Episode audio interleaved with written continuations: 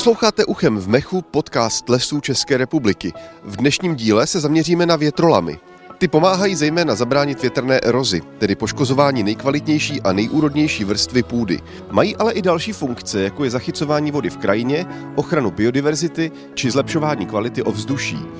A o větrolamech, kterých mají lesy České republiky ve správě nejvíce na Jižní Moravě, si budeme povídat s referentem ochrany přírody z lesního závodu Židlochovice Janem Dovrtělem. Dobrý den. Dobrý den.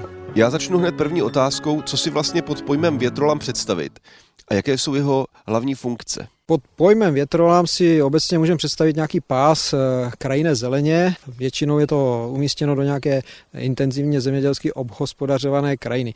Ten větrolám má především tu funkci protierozní, člení tu krajinu, eh, samozřejmě poskytuje biotop i pro eh, řadu rostlin, organismů, živočichů.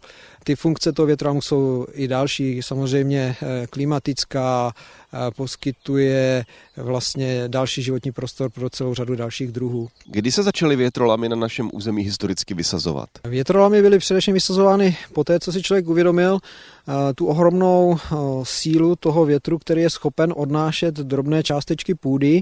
To znamená v době, kdy eh, došlo k rozsáhlému zornění těch obrovských zemědělských výměr, po provedení kolektivizace zemědělské půdy, to znamená někdy v těch 50. letech zřejmě nazrála doba k těm největším výsadbám a postupně je potřeba tyto větrolamy začít obnovovat. My stojíme na místě, kde ta obnova už byla zahájená. Tady vidíme vlastně etapu, kde byla provedena výsadba.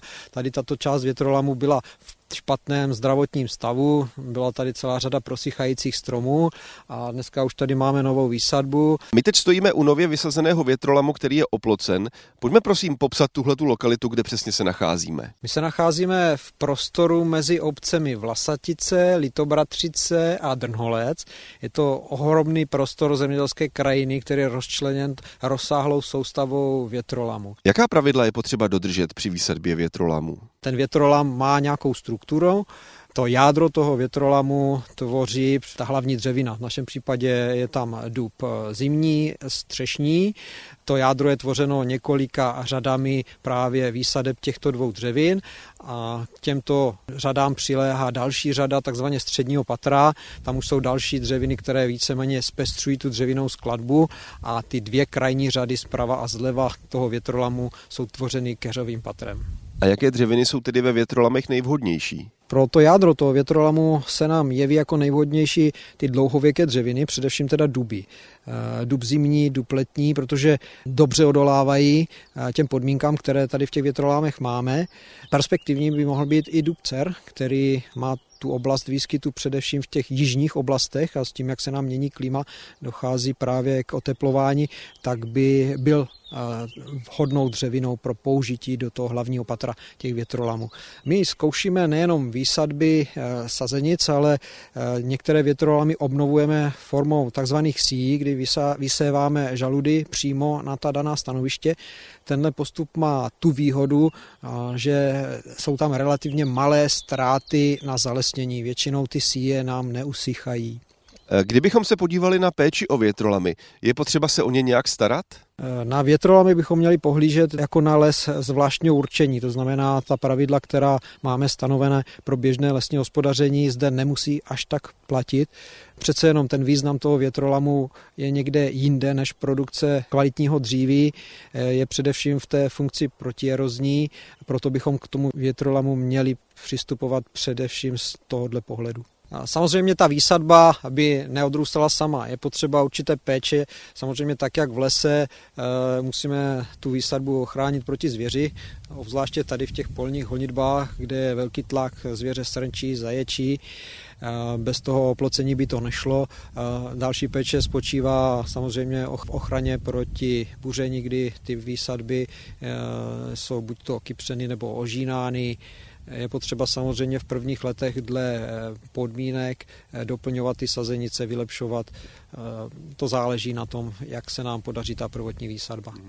Dá se nějak určit životnost větrolamů? No, to není úplně tak jednoduché říct.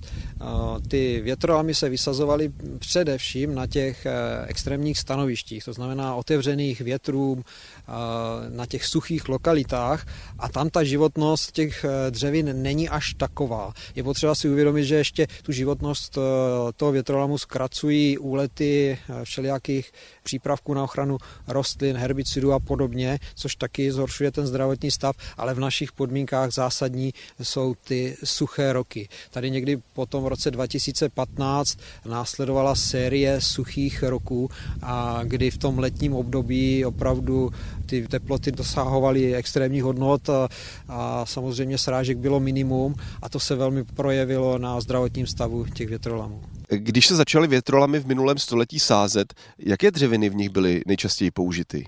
Při výsadbách v těch 50. letech eh, naši předchůdci používali celou řadu druhů, který dneska už vlastně eh, nemůžeme použít pro tu výsadbu použili například tady za námi šeřík a používány byly běžně i další geograficky nepůvodní dřeviny, ať už keřů nebo dřevin. Z těch eh, stromů bychom zmínili především javor jasanolistý, který se teda eh, šíří masivně do krajiny, takže to nebyla úplně dobrá volba, ale používali se i další nepůvodní dřeviny jako ořešák černý. Tady za námi v tom větrolamu bychom našli dokonce i dřezovec trojtrný. Do toho keřového patra se používali další dřeviny, které ne, u nás nejsou domácí, jako žanovec měchýřník, netvařec křovištní, ale i další druhy.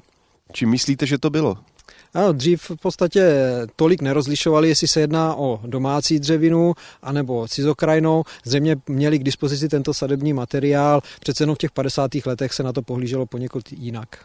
Kolik větrolamů na území lesního závodu Židlochovice obhospodařujete? V rámci lesního závodu Židlochovice máme asi 400 nebo něco málo přes 400 hektarů větrolamů, přičemž většina té výměry se nachází právě zde, kde se nacházíme na polesí Velký dvůr. Říká Jan Dovrtěl, referent ochrany přírody z lesního závodu Židlochovice.